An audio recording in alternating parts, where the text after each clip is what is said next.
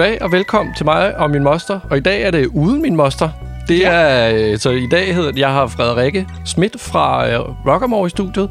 Så i dag, der kunne vi omdøbe den til mig og Frederik. Ja, det lyder hyggeligt. Ja, det gør det nemlig. Øh, og vi har, vi har jo sådan set haft talt sammen for øh, over et halvt år siden, mm-hmm. i forhold til, at det skulle herind, og så ramte corona, og så øh, løb der vand under broen. Og nu er vi her så. ja, endelig. Endelig, Ja. ja. Og sådan helt kort, det, så, så går vi igennem. Først skal vi lige lære lidt om dig og om Rockamore.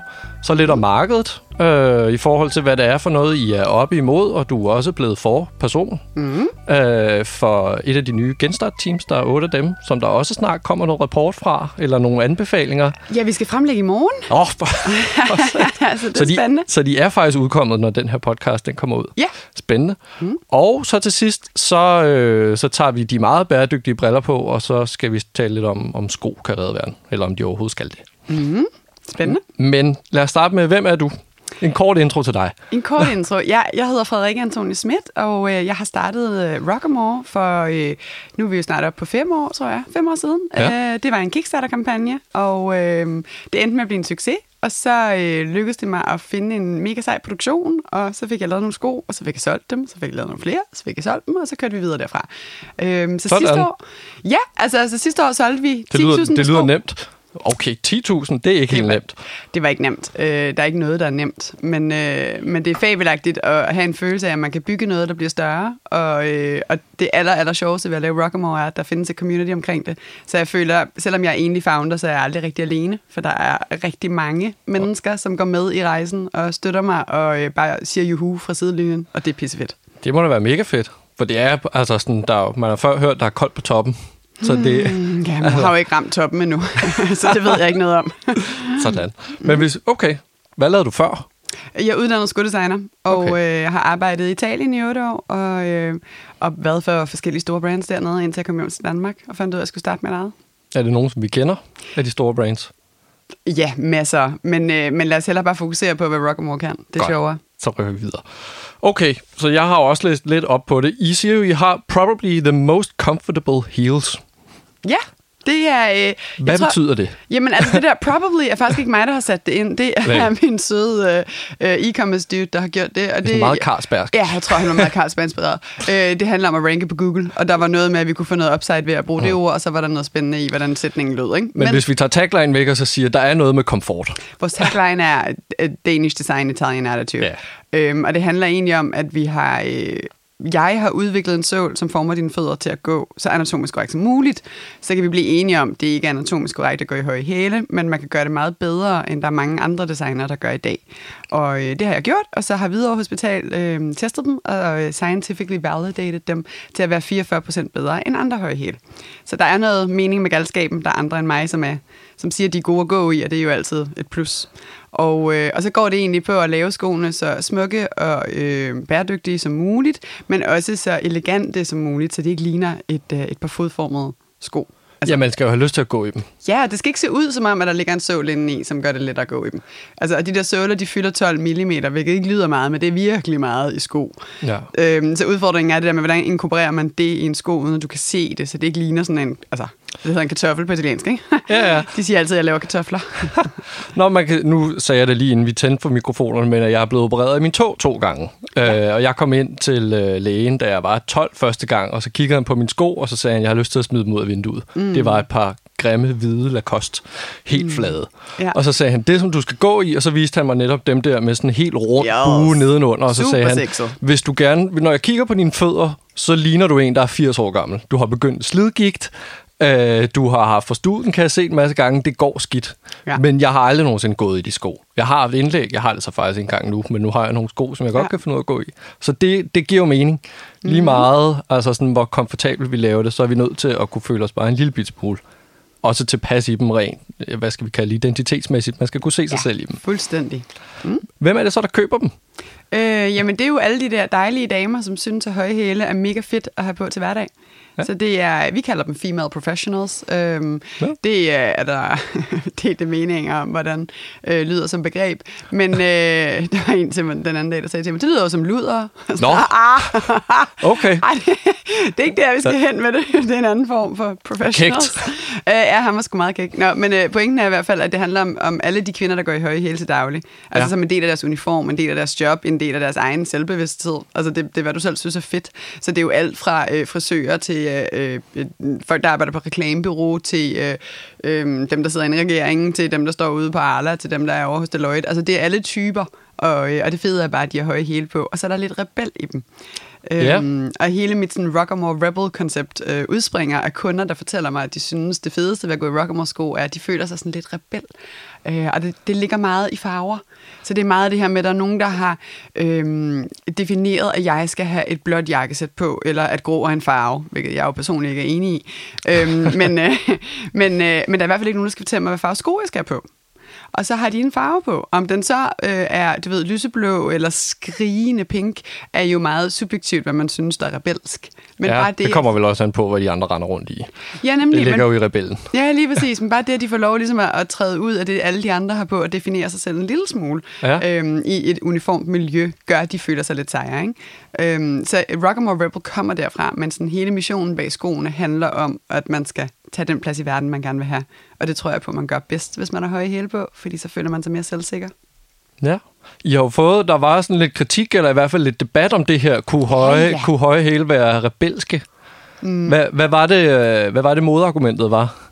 Jamen, øhm, åh, jeg kan ikke huske de deciderede argumenter. Jeg tror bare, at stemningen var, at øh, høje hæle skal blande sig uden om, om lighedsdebatten. Okay. Øhm, og i det hele taget behøver vi ikke at snakke så meget om høje hæle, for man kan jo bare tage flade sko på. Ja. Ja, og, øh, og, og for at starte med det første, øh, ja, der er masser af brands, der kommer ind og siger, at øh, kvinder skal empowers, og jeg synes måske, kvinder har power nok. Jeg synes ikke, der er behov for at empower nogen. Øh, jeg tænker måske nærmere, i hvert fald med afsæt i mig selv, at der er mere behov for, at man har plads til at bruge den power. Øh, et eller andet sted er det ikke helt okay, at kvinder larmer så meget, som de har lyst til. Det er heller ikke helt okay, at man, at man tager den plads, man gerne vil have, så bliver man lidt sat i en bås, enten er man en kælling, eller også er man skarpe albuer, mm. eller også er man lidt, du ved, man er altid lidt op ad bakke, hvis man ligesom fylder noget, ikke? Øhm, Ja. Og jeg har siden min barndom for at vide, at jeg fyldte for meget. At jeg skulle altid ligesom, du ved, slap nu af, Frederik, og lad nu være, og sådan, altså du ved, ikke, uff, ned, ro ja. på.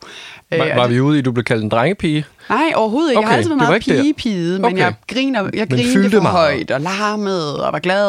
Og, øhm, altså til det punkt, hvor folk troede, jeg havde ADHD, men jeg var bare ene barn. ja. og, og vant til, at, at man gerne måtte danse rundt i stuen. Øhm, så det der med at fylde meget har altid været en del af min identitet. Og da jeg så blev teenager, fik jeg at vide, at det måtte jeg ikke. Så blev jeg røget ud i totalt identitetskrise. Jeg tror ikke, jeg landede igen, før jeg tog til Italien som 25 år. Jeg fandt ud af, at der fylder de alle sammen rigtig meget. Og Ja. det må man godt. øhm, og så begyndte jeg sådan at lande i, sådan, okay, det der med, at jeg fylder meget, det er ikke mit problem, det er dit problem. Så hvis du ikke kan lide det, så må du flytte dig. Det er ikke mig, der skal lave om på mig selv. Og, og derfor kæmper jeg også lidt for, at høje hæle er det, der i hvert fald giver mig selvtillid. Og jeg mener og kloge mig på, at det er det, der gør, giver rigtig mange kvinder selvtillid. Så Hvorfor, jeg, og hvorfor det? Jamen fordi, at du står... Bare som en, der ikke selv går i høje hæl. Men Ja. jeg kender jo ja, konceptet. der er, en, øh, der er en, en form for power i den der kliklyd, som hæle giver. Ja. Øh, der er en form for øh, ekstra styrke i at stå i en høj hæl, fordi det giver dig en, en, en positur, som du ikke havde ellers, men det giver dig også en fornemmelse af, at du ligesom, det her, det kan du godt. Altså, mm. man ved rent menneskeligt og, og kropsligt, ved man, at hvis du ranker ryggen og øh, hiver brystet op, så du kan trække vejret ned i maven, Ja. så har du en Det fornemmelse er der, af, hvor der er lavet studie af, hvis du indtager den der... Øh, Supermandsposen, ikke? Supermandsposen. Ja. Hvis du gør det i en jobsamtale, så kommer du ind, og så har, du, så har din hjerne udløst noget. Præcis. Nogle stoffer, som ligesom siger til dig, det går sgu meget godt, det her. Præcis, og det er der, vi skal hen. Vi skal Det også ikke derfor, at der er mange mænd, der sidder i meget brede positioner med armene ude og benene Mm. spredt, fordi det er en dominerende position. Okay. Ja. ja, så vi skal ikke ud i Supermans pose, men, Nej, men der nej, er bare nogle men- pointer i, hvordan man står og bevæger sig. Øhm, Det er det, der er tanken bag. Ja, det, øh, det hvad, siger man, det øh, påvirker den måde, du tænker mm. på om dig selv. Så hvis jeg kan få flere kvinder i høje hæle, så kan jeg få flere kvinder til at stå stærkere og tage deres plads i verden og fylde det, de skal fylde. Og det betyder, at jeg bliver nødt til at lave min hæle så behagelig som muligt for at få flere kvinder i dem. That's the mission. Øhm, det andet øh, argument var, at kvinder jo bare kan gå i, i flade sko. Altså det kan jeg bruge tre sekunder på nærmest. Jeg gider næsten ikke putte energi i det, fordi jo, Nej. det kunne vi da godt, men det giver bare overhovedet ikke det samme. Det er fint. Den parkerer vi bare der. Det er, øh, jeg tror, det det er et helt andet type menneske, der, der sådan har det afsæt. Jeg, jeg forstår det, anerkender det, er ikke enig. Okay. Og hvor lang tid holder skoene så? Mm. Er Altså mine sko? Ja, er det en livslang partner, man får sig? Det kommer an på, hvor god du er til at passe på dem. Ja, altså øh, det, det kommer sgu an på, hvor dygtig du er. Altså kan du finde ud af at, at spraye dem hver måned, og øh, lade være at hoppe i mudder, og øh, gå ordentligt, når der er brosten, så kan de holde hele livet. Men Okay. kan du ikke, så kan de også kun holde et år. Altså det kommer virkelig an på, hvor god du er til at passe mm. på dine sko. Mine sko, mine, de holder gennemsnit 12 år. De, er, øh, de holder længe, men jeg passer godt nok også på dem Ja. og bruger dem. Øh, Jeg synes jo, sko skal bruges så meget som muligt, og jeg kan godt lide de her patina. Ja. Ja. Altså, jeg går ikke i spagat over, at der er kommet et hak i hælen. Det er en del af fortællingen. Det er der jo så nogen, der gør, ikke? Så det er sådan en... Alle har et forhold til deres sko. De er håndlavet Ja. samme sted som Valentino i Italien. Ja. Øhm, de er øh, lavet af by far nogle af de bedste skomærker, øh, skomærker, øh, skomagere i verden. Øhm, de mænd, der sidder og laver dem, er tredje generations skomager og har aldrig lavet andet. Øhm, den ældste er 92, og den øh, Okay. yngste er nogle af 40, startede da han var 11. Det, det her, øh, de kan deres shit, og de har aldrig lavet andet end det her, og de er dygtige. Vildt. Hvem er, øh, hvis vi skal forstå Rockamore, så er det også meget interessant at høre, hvem arbejder der? Øh, Hvem jamen, er jeg går, ret, medarbejdere eller kolleger? ja, jeg går ret meget op i diversitet. Øh, ja. Det er sådan fancy ord, så det er nærmest, vi er på vej over en kliché, synes jeg, med det ord. Men, Ja, øh, det er man. men immer væk Det skal det jo ikke tage det fra jer, at I stadigvæk gør det. Nej, jo, jeg tror snart, vi skal opfinde et nyt ord. Men øhm, pointen er, at da jeg kom hjem til Danmark, jeg har boet i, øh, i Frankrig og Italien i mange år, og da jeg kom til Danmark, der havde jeg bare sådan en fornemmelse af, at øh, København var meget lille, øh, og jeg synes, det var meget svært at, øh, at være i, at alle var de samme. Og øh, da jeg så startede med at ansætte folk, så havde jeg den her tese om, at jeg blev til at ansætte så bredt som muligt, og så langt væk fra Danmark som muligt, så jeg kan få så meget inspiration ind i min frokostpause som muligt, fordi ellers bliver jeg sindssyg. Øhm, og det øh, betyder, at jeg i dag, vi har ni ansatte, fuldtidsansatte på kontoret, og tre i butikkerne, plus 16 deltidsarbejdere i butikkerne. Øhm, men på kontoret, der er vi ni ansatte fordelt på syv nationaliteter. Og der er et menneske ud over mig, der har arbejdet i fashion. Alle andre er castet fra øh, software eller business eller alle mulige andre forskellige steder. Nogle af dem har aldrig øh, arbejdet, de kommer direkte fra en uddannelse. Ikke? Øhm, men de kommer virkelig alle mulige steder fra. Og det giver bare det fedeste spændingsfelt, fordi så er det sådan noget over frokost, der kommer vi til at sidde og udvikle, vi har lige siddet og nørdet øh, retur, øhm, på online shipping. Ja. Og der er nogen i Rusland, der har sådan noget med en vogn, og så kører de ud på en bestemt måde, og det er mega fedt. Og du ved, sådan noget vil jeg aldrig få at vide, hvis ikke det var fordi, at en af dem, der arbejder for mig, mor bor i Rusland. Ikke? Så der er mange Ja. sådan nogle, hvor sådan, nå, fuck, det er fedt. Det vidste jeg ikke noget om. Og de der aha-oplevelser, dem vil jeg have. Og dem får man kun, hvis man ansætter meget bredt.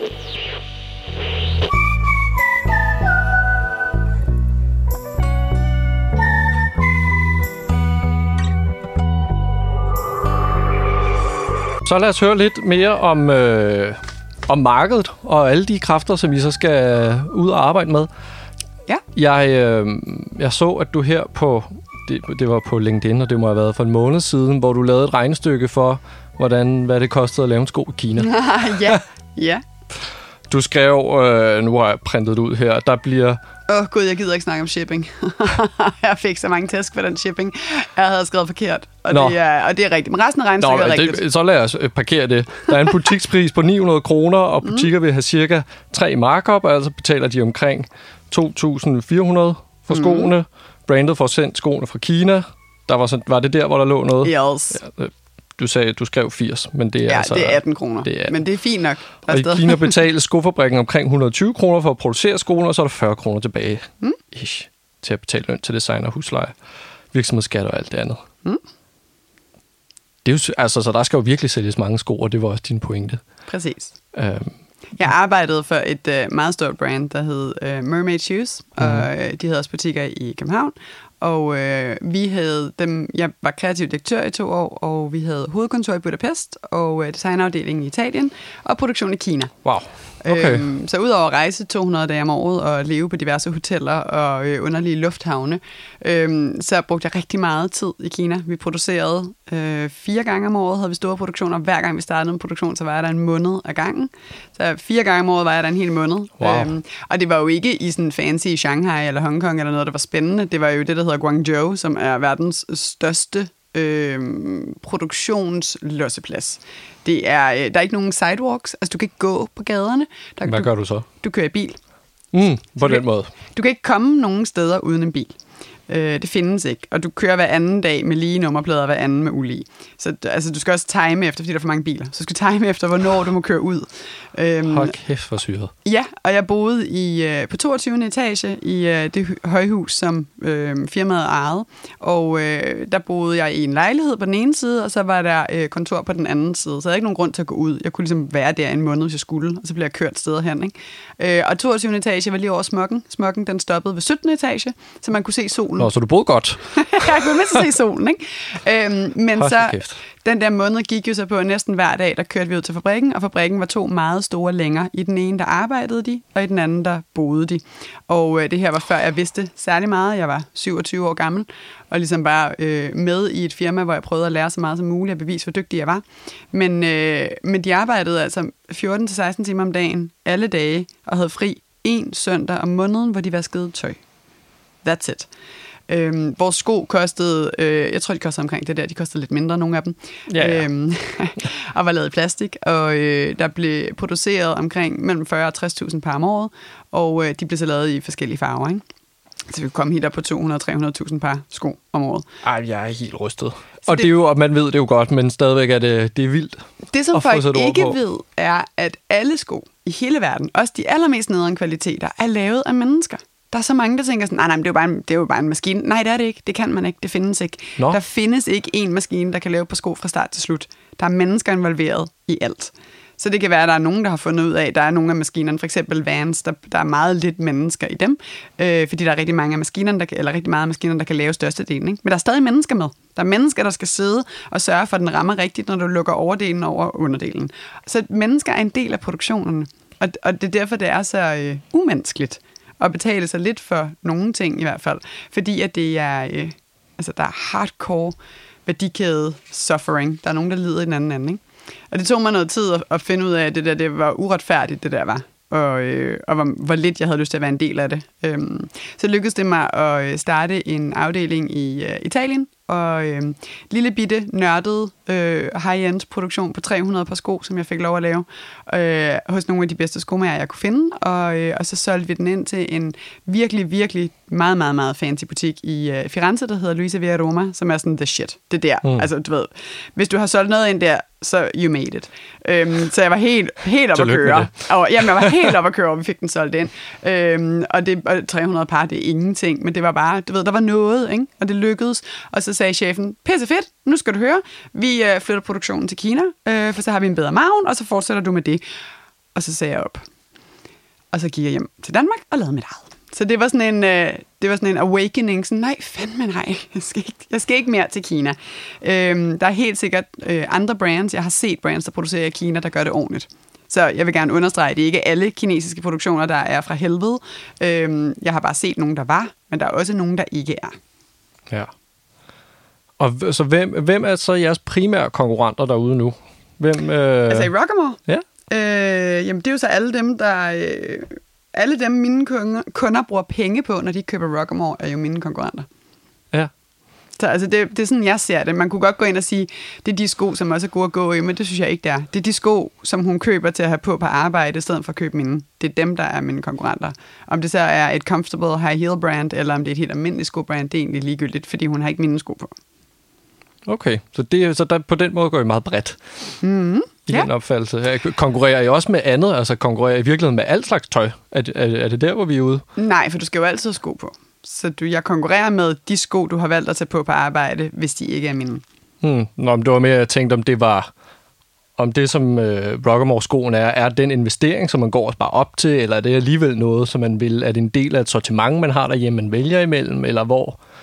Det kommer an på, hvad det er for en type kunde, men der er rigtig mange, som sparer op og Ja. som glæder sig. Og øh, vi havde øh, for nogle måneder siden, øh, det var så inden corona, men der var øh, en, en virkelig sød pige, der kom ned øh, i butikken og var helt, altså helt desperat. Hun skulle til jobsamtale, og hun havde ikke nogen pæne sko på, og, og, og måtte hun ikke godt låne et par fra vores øh, udstilling. Og så sagde, øh, så sagde vi jo. Og så fik hun et par fra udstillingen, vi kender hende ikke. Og så, øh, så løb hun ned til der jobsamtale, og så kom hun tilbage. Så siger han, nå, nu har hun nok skoet de sko, fordi det, hun kom ikke. Øh, og så kom hun alligevel tilbage tre dage senere med skoene. Øh, sagde tusind tak for lån. Og hun havde fået jobbet og købt to par sko. Det er en solstrålehistorie. Fuldstændig. uh, vi har haft et par stykker i den, i den dur, hvor der er nogen, der bare har haft brug for det der uh, kick of confidence, hvor de er sådan, åh, jeg har ikke haft råd til skoene, men jeg, jeg mangler virkelig den der fornemmelse af, at jeg godt kan. Uh, og, og det, altså, det kan du også få i andet, men på en eller anden måde det lykkedes mig at få bygget, bygget noget ind i Rockamore, som gør en forskel, så de vil rigtig gerne være en del af den fortælling. Ja. Øhm, og så øh, er der jo, altså, så er jeg jo over the moon, når der er nogen, der kommer tilbage og køber skoene, fordi der var noget, der lykkedes. Ikke? Det er Mm. fantastisk. Ja, det er fantastisk. Mm. Øhm, men jeg tænker, I er vel så også... I er vel en del af modeindustrien. Det kan man jo godt sige. Ja, selvfølgelig. Men, ja. øh, men dengang jeg gik fra øh, det der famøse job i Kina og til at lave min egen virksomhed, der var en af mine teser, at øh, øh, hvis jeg skulle lave mit eget, så skulle det være sjovt. Og for at det skal være sjovt, så skal det gøres på min måde. Ja. Øhm, og det er så blevet nærmest oversat til, at jeg prøver at disrupte så meget jeg kan fra mit lille bitte frimærke af verden, øhm, og bare lave om på de ting, jeg ikke synes er okay. Så øh, vi har for eksempel ikke sæsoner. Vi laver ikke øh, Fantastisk. kollektioner. Øhm, og det er noget... Øh, for det første udelukker det mig så fra alle wholesale-butikker, fordi de køber jo ind i sæsoner. Øhm, så jeg er... Altså, de vil ikke købe nogen, der kan holde hele året. Eller, Øh, De vil Eller ikke købe noget, som var det samme sidste år, eller bare var det samme for fire måneder siden. Nå. Fordi de arbejder jo i trends, så der skal hele tiden ske noget nyt. Så hvis trenden er lilla, så skal de have en lilla sko. Men hvis den lilla sko også var der for et halvt år siden, så er den ikke længere ny, dermed ikke længere interessant, dermed ikke noget, de køber. Øhm, og så shopper de jo budgetter, og de budgetter ligger lige der, hvor Fashion Week ligger typisk. Og det er jo derfor, at altså, jo jo, du kan sagtens prøve at, at sælge noget ind til et brand i maj, men chances er, at de har brugt alle deres penge, fordi de har været på Fashion Week i februar. Så de har købt ind, hvad de skal bruge, de har ikke flere penge. Men, men pointen er, at øh, det vidste jeg godt, og det er meget kalkuleret. Jeg er ikke interesseret i at ligge i andre butikker, øh, hvilket jo lyder enormt arrogant, men, men det er jeg ikke, fordi jeg gerne vil eje oplevelsen. Jeg vil gerne være sikker på, at folk har en god oplevelse med mine sko. Jeg vil gerne være sikker på, at når de går ned og prøver Rockamore sko, så står der en pige, der har tålmodighed til at snakke om fødder, og dengang i Paris, og jeg havde også et par sko, der var røde, og så videre. Og det har de bare ikke i alle butikker, fordi det ved det torsdag eftermiddag, at du er skide ligeglad, om hun køber det ene på sko eller det andet på sko, du får løn alligevel. ja, Ikke? du kan i hvert fald ikke kontrollere det. Nej, men det kan jeg i mine egne butikker. Så, øh, så jeg går meget hardcore efter, at det kun er mine egne kanaler. Jeg har øh, min online webshop, og så har jeg en butik i Aarhus og en i København. Mm. Og så tænker vi at åbne en i Stockholm, og jeg højst sandsynligt også en i Oslo. Øhm, og så er pointen, at så har vi lidt, men til gengæld er, er servicen god. Øhm, ja, og så øh, vi kom egentlig fra, at jeg ikke laver sæsoner. Ja. Ja. Så fik jeg talt mig ind i butikker. Men, Det var fint. men, øh, men jeg, nej, jeg laver ikke nogen sæsoner, og jeg laver øh, typisk laver mine sko enten af materialer, som allerede er produceret. Jeg prøver at finde det, som nogen har lavet og lagt på lager, så køber jeg det der til overs. Så jeg arbejder med limited edition, så det betyder, at der jo kun bliver lavet øh, 200 par af en bestemt grøn, for eksempel. Eller der kun bliver lavet øh, 100 par af en rød. Og så er der ikke flere. Så bliver der ikke lavet flere, for der var ikke mere den røde. Så næste gang, der kommer en rød støvle, så har den en anden tone. Så I tager alle resterne. Ja, det gør vi. Øhm, og jo større jeg bliver, og jo mere pull jeg har, øh, jo mere prøver jeg at arbejde med bæredygtige materialer. Så lige her den 23. september, der lancerer vi det første bæredygtige projekt, hvilket jeg Sådan. er virkelig, virkelig op at køre over. Jeg glæder mig så meget til at se, hvad folk siger til det. Jamen, det kan jeg da godt forstå. Kan Det du løfte spændende. for, hvad, hvad det er? Ja, altså nu kan man jo ikke kalde sko bæredygtige, fordi by definition skal, har du brug for et par i verden. Ikke? Øh, Ja. Så hvis du har købt mere end et, så er det jo ikke bæredygtigt. Men altså, man kan gøre rigtig meget, og specielt med materialer. Så øh, vi har lavet et, øh, et samarbejde med en åndssvagt dygtig fabrik, som ligger i Italien, som øh, har udviklet det her læder, der er metalfrit, det vil sige kromfrit, og, øh, og så er det bionedbrydeligt. Og det betyder, ja. at hvis du tager et par sko og graver dem ned ude i haven, så går der 6 måneder, så er 80 procent af det blevet til muld. Sejt, ikke? Okay. Ja, og det Så du betyder, kan gå ud og plante dine sko. Jamen, det kan du Nærmest. nemlig. Lige præcis. Og det betyder så, at, at så har jeg lavet sådan et, et koncept omkring det. Så øh, for hver sko, du køber, planter jeg et træ. øh, mm. sammen med nogen, der hedder Tree Sisters nede ved ekvator, øh, hvor træer vokser fem gange så hurtigt, og derfor også øh, spiser CO2'en øh, fem til seks gange så hurtigt faktisk. Så det gør en kæmpe forskel.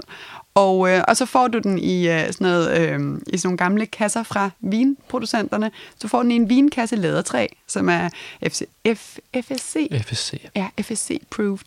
Øhm, så det hele er sådan lidt bundet op på det her med træ og jord og back to nature, ikke? Det er en sko, og så har vi lavet to andre, som kommer lige efter. Den ene sparer vand, så den har 60% vand. Øh, besparelse, hvilket er, sådan, det er fuldstændig sindssygt og meget, meget, meget, meget svært at gøre. Øh, og der er den her fabrik, som har lært at opsamle deres vand og skille kromen fra og genbruge vandet så godt, at de bruger 60% mindre vand end alle andre tanneries. Og øh, hvis alle gjorde det, så ville vi have mange meget mindre problemer i, i modindustrien, fordi en af de største problemer er spildevandet. Ja. Øhm, og så den sidste er dyrevelfærd, som vi samarbejder med øhm, Scanhide, og, øh, som jo ligger under Danish Crown, hvor de, ja. øh, de tracer deres dyr. Så øhm, alle mine skin er øhm, det, der så populært hedder biprodukter af kødindustrien. Det vil sige, at øh, der er nogen, der har spist den først, og så har jeg brugt det, der var til overs. Så du ved, hvis du har et problem med køer generelt, så tag det op med dem, der spiser den, fordi jeg bruger bare resten. Og, øhm, og så kan vi jo så diskutere, om det er fair, at man spiser køer og kød generelt. Men indtil der hele verden holder op med at gøre det, så er der jo virkelig meget materiale, som skal bruges, øhm, og som, skal, øh, som ikke skal smides ud. Det vil jo være synd. Så vi sørger for at bruge hele dyret, og sammen med Scanhide, så bliver dyret traced. Og det vil sige, at du kan se, når det er blevet født, du kan se, når det er blevet slagtet, og du kan se, hvor godt det har haft det i hele sit liv. Så hvor tit har det været på græs, hvor meget har det fået at spise, øh, hvor, altså generelt, hvor glad er koen, og hvor ja. godt har den det. Men derudover kan du også se, at den ikke kommer fra Brasilien. Så nogle af de køer, der har det aller værst i mm. verden, de kommer fra Brasilien. Noget af det, der er allersværest, er at trace, hvor læderet kommer fra i dine sko. Så det vil sige, at du kan reelt ikke se, om du har en brasiliansk ko på dine sko, eller en anden ko på dine sko. Men ved det her Tracer Bedre dit projekt, så kan du se, at den kommer fra Danmark, og du kan se, at den har haft det godt. Danske køer er nogle af dem, der har det bedst i hele verden. Okay. Mm? Så det er ret spændende. Så det er da mega spændende.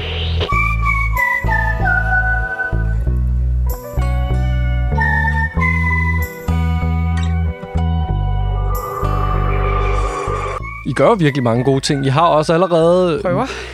Ja, prøver. Ja. øh, man kan sige, at nede i Italien, der har I også... Der er noget, der kører på solpaneler og... Ja, alle vores fabrikker, nej ikke alle, øh, fire ud af fem fabrikker har, Ja. øh, soltag. Så det vil sige, at al deres energi kommer fra øh, solenergi.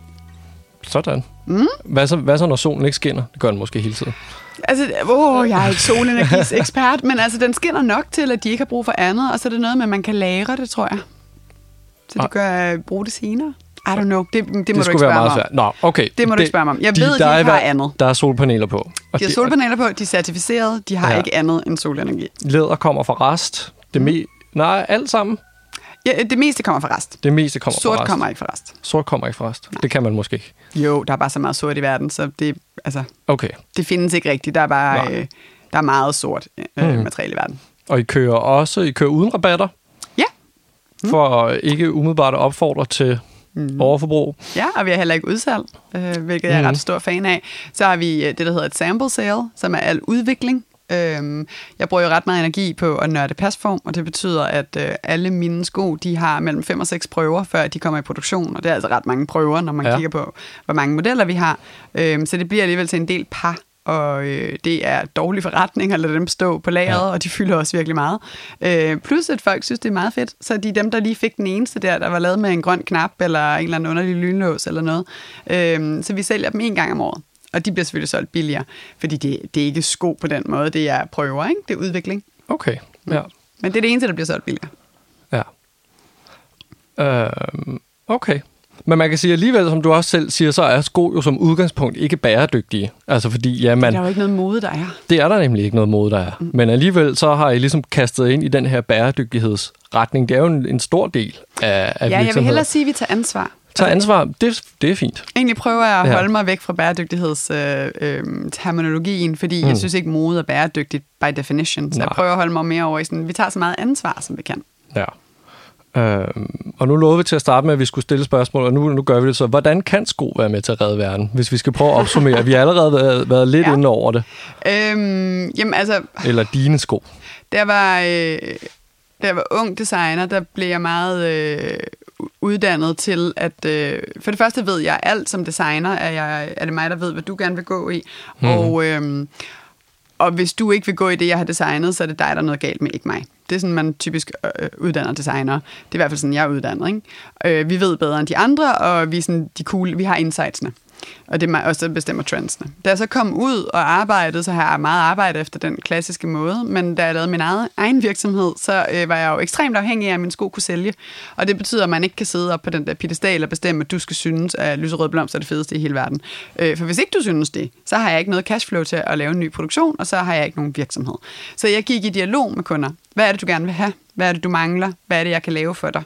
Øh, og det endte med at blive sådan en meget democratic design-proces, øh, hvor at kunder egentlig altid har været en del af min udvikling. Så alting bliver der spurgt om, alting bliver der stemt om, øh, farver bliver lagt op øh, som en, en afstemning. Øh, vi, har, vi har de her fem farver, hvad for en kan du bedst lide? Vi har de her fire muligheder, hvad for en kan du bedst lide? Den sidste sko, jeg designede, var en snørestøvle. Personligt hader jeg snørestøvler, men der var rigtig mange kunder, der gerne ville have en snørestøvle, så laver vi en snørestøvle.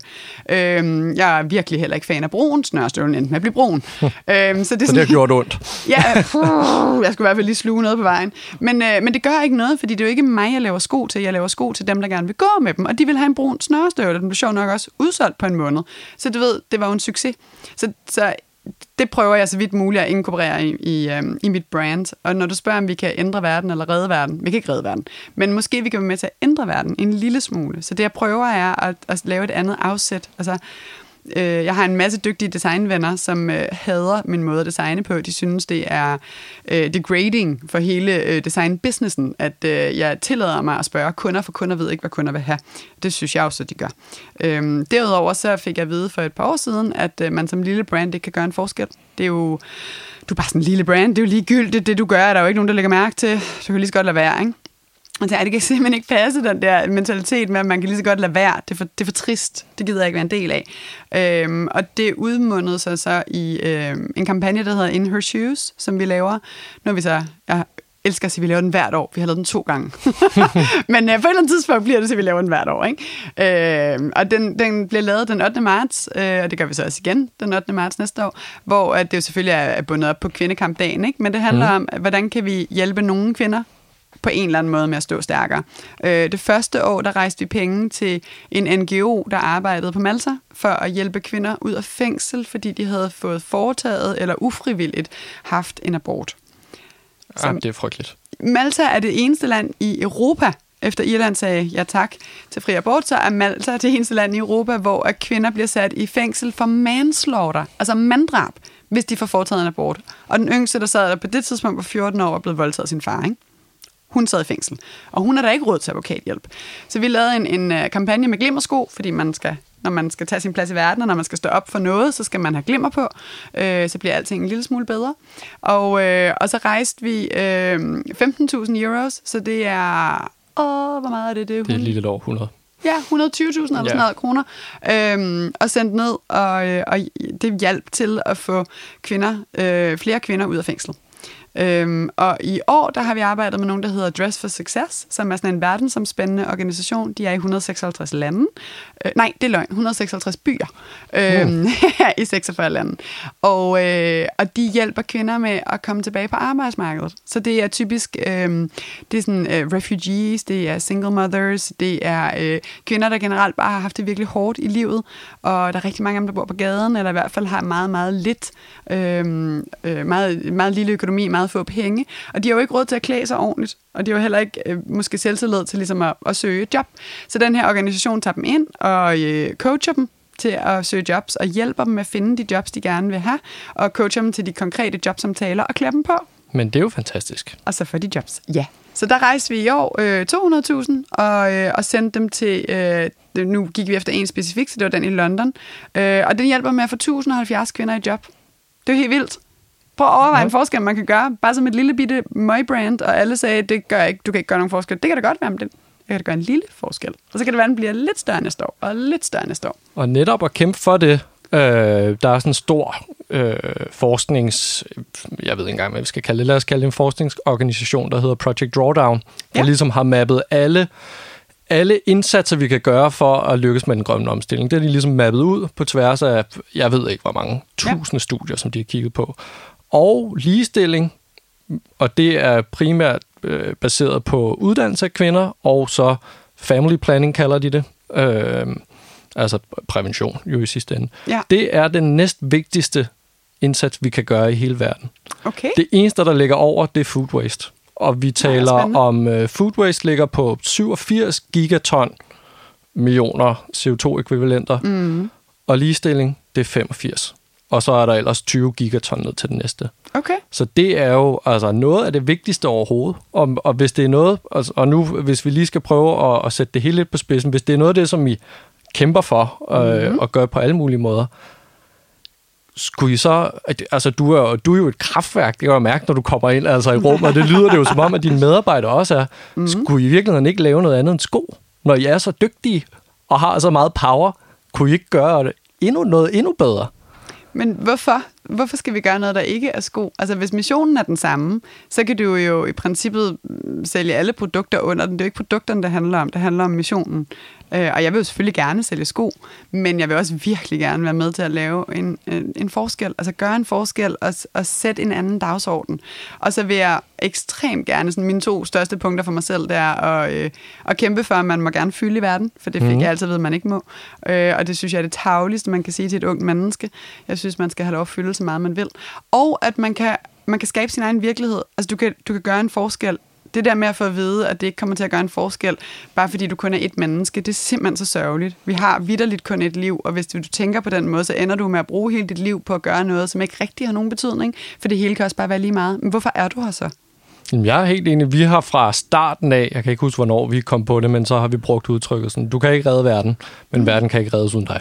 Nej, Altså, så det på, så den, ja. så på den måde, så er, der, så, så er der stadig lidt håb i det. Jo, men vi behøver heller ikke... Altså, det bliver meget sat på spidsen med at redde verden. Det er meget stort, ikke? Det ved jeg. Det er også med Øh, vilje.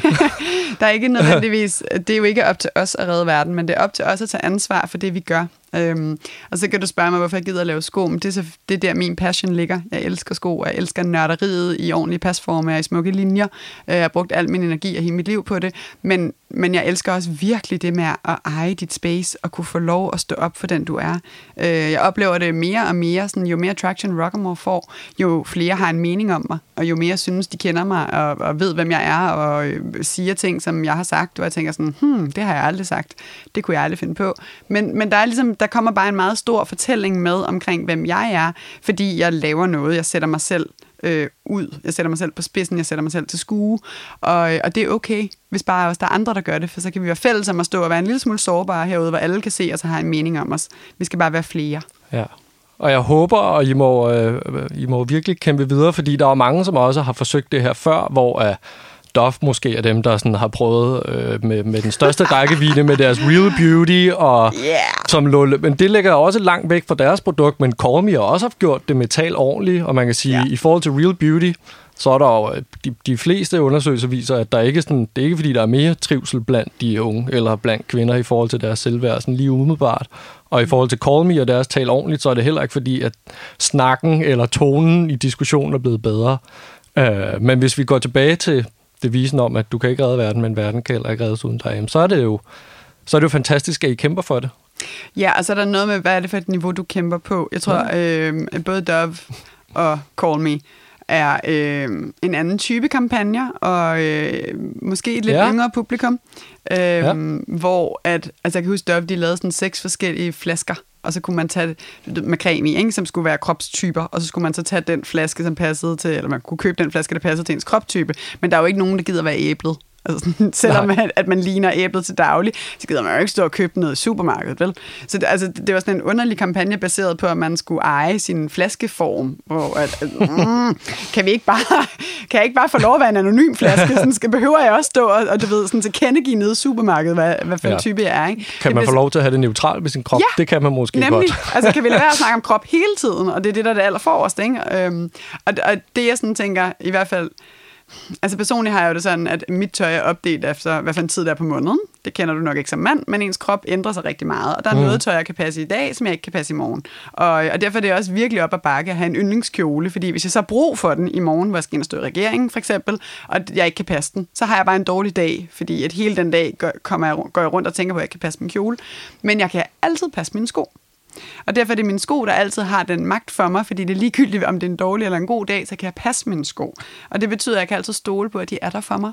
Ja. Og det gør en forskel. Og, og selvfølgelig gør det også en forskel, at man smører sig ind i fugtighedscreme, det skal jeg ikke kunne sige. Men, men det er mere sådan... uh, oh, det er fint med lidt Dove-bashing. nej, men, men det er en fin kampagne. Men det, min pointe er bare, at jeg håber, at ligegyldigt hvad for nogle sko du er på, og om det er mine sko eller andre sko, at du tør at stå op for den, du er, og du tør at tage den plads i verden, du gerne vil have. Og jeg håber virkelig, at der er flere kvinder, der begynder at se, at det må man godt, og det er ikke farligt at stå et sted, hvor andre mennesker har en mening om dig. Det kan være lidt irriterende, det kan også være rigtig hårdt, men det er ikke farligt. Og hvis vi er flere, der gør det, så bliver vi flere af os under alle omstændigheder, så kan vi ændre på noget. Ja.